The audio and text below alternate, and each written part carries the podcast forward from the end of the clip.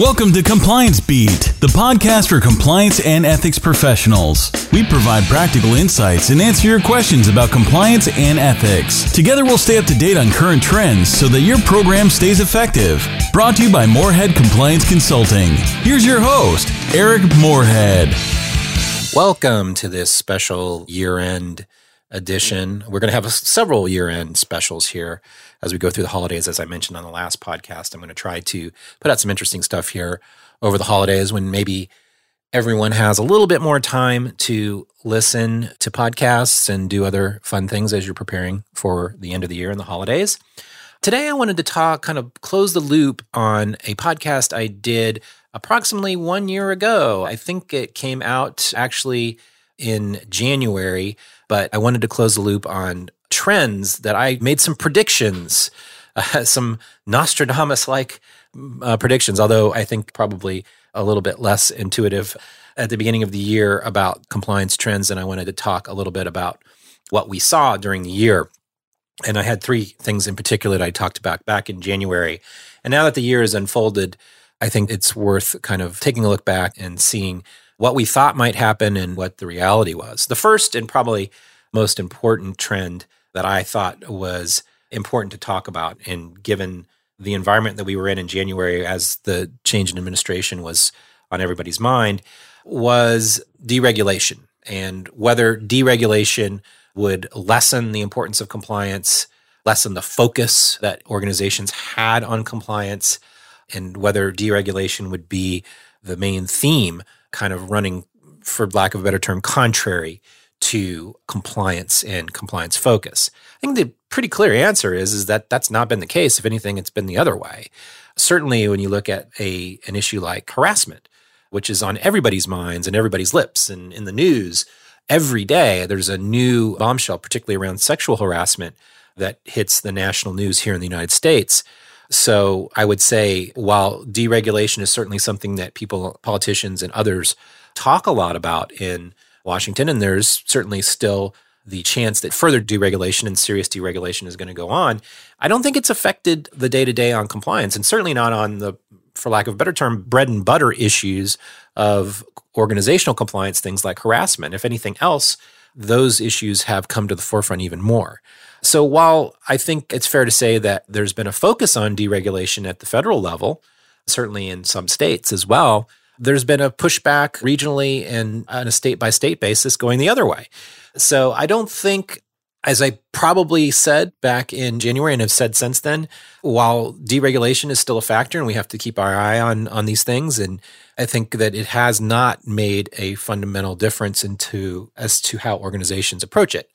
The fear I had back then, and I think this is still a good fear to have, and how this deregulation talk might actually most affect organizations, not only throughout this year, but as we move forward into the new year, is that potentially it could affect the perceptions of individuals within organizations that compliance is not as significant or as important as it used to be. I think that a lot of talk about deregulation might give the false impression to individual actors inside of an organization that they can do things that that may have been prescribed in the past that that are no longer prescribed, etc. So I think that there is a an added dimension about communicating within the organization that despite all the talk, we still have these responsibilities. If nothing else, this I think reinforces something that I've talked about before and I think is really important is that no, matter what's going on externally, either at the federal or state level or or otherwise, whatever regulations your organization faces externally, it's important to keep the focus on the internal values, the internal prescriptions to make sure that those are what you fundamentally speak to and, and, talk about. And we've seen that come up actually in the most recent news stories around harassment, for example. Several of the organizations that have taken action what do they talk about when when they uh, release their statement about relieving somebody of of their job or or taking disciplinary action? They talk about their values. They talk about their standards. And i think that's important. As we move forward where there might be some confusion or at least some some perception whether it's accurate or not that regulators are deregulating or or not paying as much attention, which I think again is probably false.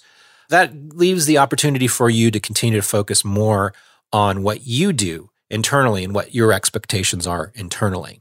So, as far as that first and kind of big theme or trend that I was talking about back in January of 2017, I think uh, deregulation is still there. It's still going to be something that people are talking about that's in their kind of in their transom in their in their in the front of their mind.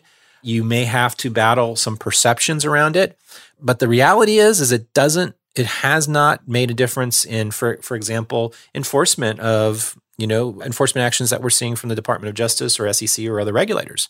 In practical terms, uh, deregulation doesn't affect the day to day operation or risks that the organization faces around compliance issues.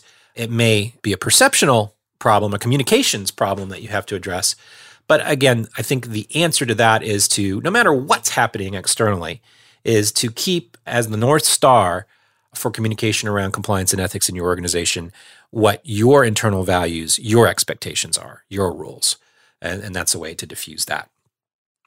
A second thing that I talked about as far as a trend goes was talking about social media and reputation and how I felt like a trend that we've seen for a couple of years now was going to continue unabated in that reputational is- issues for organizations were going to be affected by by statements that were made in social media and otherwise and that uh, reputational risk was going to continue to be an issue that was going to be more and more under the purview of compliance professionals. And I, I think that that's continued unabated we've had a lot of other scandals and newsworthy compliance issues that have come up nationally here in the United States and internationally that have sort of sucked a lot of the oxygen out of the room. But there still continues to be these reputational snafus that happen that kind of cross the line and become compliance issues. And we still have this dangerous intersection between social media, reputation, and compliance, and making sure that we're comfortable that our social media our social media expectations, our social media rules, and how we monitor social media remains front of mind. I don't think it was quite as big a national news story, if you will, because of everything else that was going on this year as it had been in the last few years, but it's still there. It's still there. And I think it's still important to keep keep abreast of what's going on, have a hand in with the comms team, with the IT department and everyone else to make sure that those reputational risks particularly through social media, are well addressed. So that's one that I, you know, was on my mind in January. I think still continues as well. The third thing that I talked about last year, uh, or at the beginning of this year, rather, in January, was this notion that the risk based approach approach to compliance was going to continue to be a topic of discussion, was going to continue to be developed. That this notion of taking a risk based approach through all facets of your compliance program was going to remain an important and necessary piece of the puzzle. And I think that's absolutely the case. And I think that was borne out literally a month after I talked about it in January. In February of, of this year, and the fraud section of the Department of Justice came out with the guidelines, commonly known as the checklist, that's not a checklist, of what makes up an effective ethics and compliance program, or at least the evaluation of such from the perspective of the Department of Justice. And shot throughout that document, integral to that document, is this notion of taking a risk based approach to each and every piece of the puzzle, whether it's training, whether it's oversight, whether it's monitoring, auditing, whether it's looking at discipline and incentives, you know, being empirical, uh, using data, understanding the risks and not taking a scattershot approach is clear, not only in that document, but in a lot of the other statements that have come out. As you all know, because I did a podcast about it just a couple of weeks ago, the Deputy Attorney General has just recently stated that a lot of these memos, I would assume, including the February memo, he would like to see those incorporated in the U.S. Attorney's Manual in the near future near future being a variable term. And, and so that particular memo and some of the other pronouncements, both formal and informal, around the risk based approach may change or may be adapted in some way different than what we have seen in the past. But I think that it is still likely that we're going to see risk based approach. If nothing else, the formal FCPA guidance from a few years back, the FCPA guide that the SEC and DOJ produced, is not going away. That's not one of these pronouncements that's going to be either incorporated or discarded into the U.S. Attorney's Manual because it's a separate document and it's also pursuant to some international treaty obligations that the United States has. So that pronouncement, which is probably the most definitive still pronouncement of the risk based approach, will not be going away. So neither will the risk based approach. So I think that was, if I do say so myself, I think I was accurate in suggesting that we would continue to see development around the risk based approach to compliance. For those of you who are interested, I recently recorded a hour long webinar on the, taking the risk based approach for compliance programs. If you're interested, please check out our website. You can listen to that recording of that free webinar if, if you are interested in the topic of the risk risk based approach.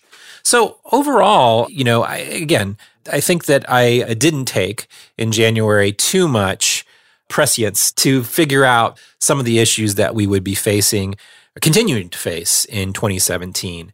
Overall, not surprising. What is surprising, and what is always the case, is what individual risks pop up, and individual risks not only for specific industries and specific organizations because your you know just as your mileage may vary your risks may vary but the perennial risks. Like last year one of the things that came up is despite all the sophisticated compliance programs and and compliance spending that an organization like for example Wells Fargo had put in place they still were undone by some pretty basic behavior from from you know kind of garden variety fraud and deception you know, it wasn't a sophisticated fraud manufacturing these false accounts that that caused all the difficulty for Wells Fargo last year. And this year, many organizations are finding themselves both reputationally and, and otherwise compromised by compliance risk that is endemic to all organizations, and that's harassment. You know, could you know could any of us have predicted in January of this year that harassment was going to be the risk topic, the compliance risk topic that was going to be most discussed, most talked about, most explosive uh, nationally, at least here in the United States. And, and I think, you know, it's going to affect all organizations internationally here moving forward. I mean, I think there was some indication you know, throughout the political campaigns last year that this was going to at least be important as far as the political campaigns went. But it it really was, I wouldn't say it came out of left field because this is again an issue that exists in all organizations and continues to exist and continues to be a, a top line risk. I, I uh, often talk about the fact that while we in the last say five years or 10 years have spent a lot of time talking about for example, anti corruption or FCPA here in the United States. And those are important risks. But even though it wasn't in the news, harassment is always the most common complaint that is made in most organizations. So, uh, again, I, I, wouldn't have needed a crystal ball to figure that out in January, but I don't think I would have, and I certainly didn't anticipate that it would be such a well discussed issue as we entered into the end of this year. I think it's good. It gives it sets up an opportunity going into 2018 for compliance officers and those re- responsible for compliance in their organizations to talk about this issue because it is on everybody's mind. So it gives you a an opening and an opportunity to have real meaningful conversations about it. And I've had more than a few of my clients actually come come to me and talk and ask me questions about for instance revising their harassment policy or figuring out a communication campaign around harassment. I think it's on the front of everyone's mind. But that's for predictions for 2018, which will be a different podcast as we head into the new year. But I wanted to wrap up uh, and kind of revisit what I talked about a year ago and, and kind of see how those trends that I thought were going to be important played out. And I think I think it's fair to say two out of three were pretty strong. I, I think there's still a lot of talk about deregulation. There's still a lot of talk about the risk based approach, and certainly with the guidance that came out. Uh, social media as a reputational risk issue is still there and still important, but maybe not quite as important as harassment and now is in the front of our mind. But that's the wrap up based on the trends for 2017. As I said, I'm going to have some other interesting things coming up here in the next couple of weeks. So please stay tuned as we go through the holidays. I sure we sure appreciate it when you download and we sure appreciate it when you subscribe. And we also appreciate all comments and suggestions for future episodes. We're heading into a new year.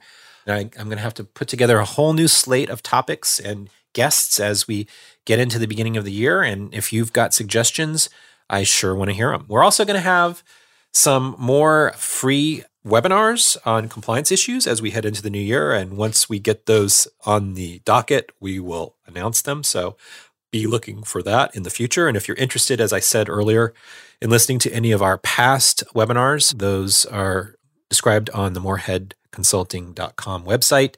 Just let us know, and we'd be happy to send you a link to the recorded versions. So thank you, and until next time. The upshot this time is, is it really didn't take a psychic to figure out that 2017 would be a year where we would be contemplating and discussing deregulation, and it would also be the year when we would be contemplating what the risk based approach means to compliance. It's something that we will be continuing to discuss all through the next year and beyond. Thanks for listening to Compliance Beat. Check out our website, compliancebeat.com. This podcast is brought to you by Morehead Compliance Consulting. Be sure to check us out at moreheadconsulting.com.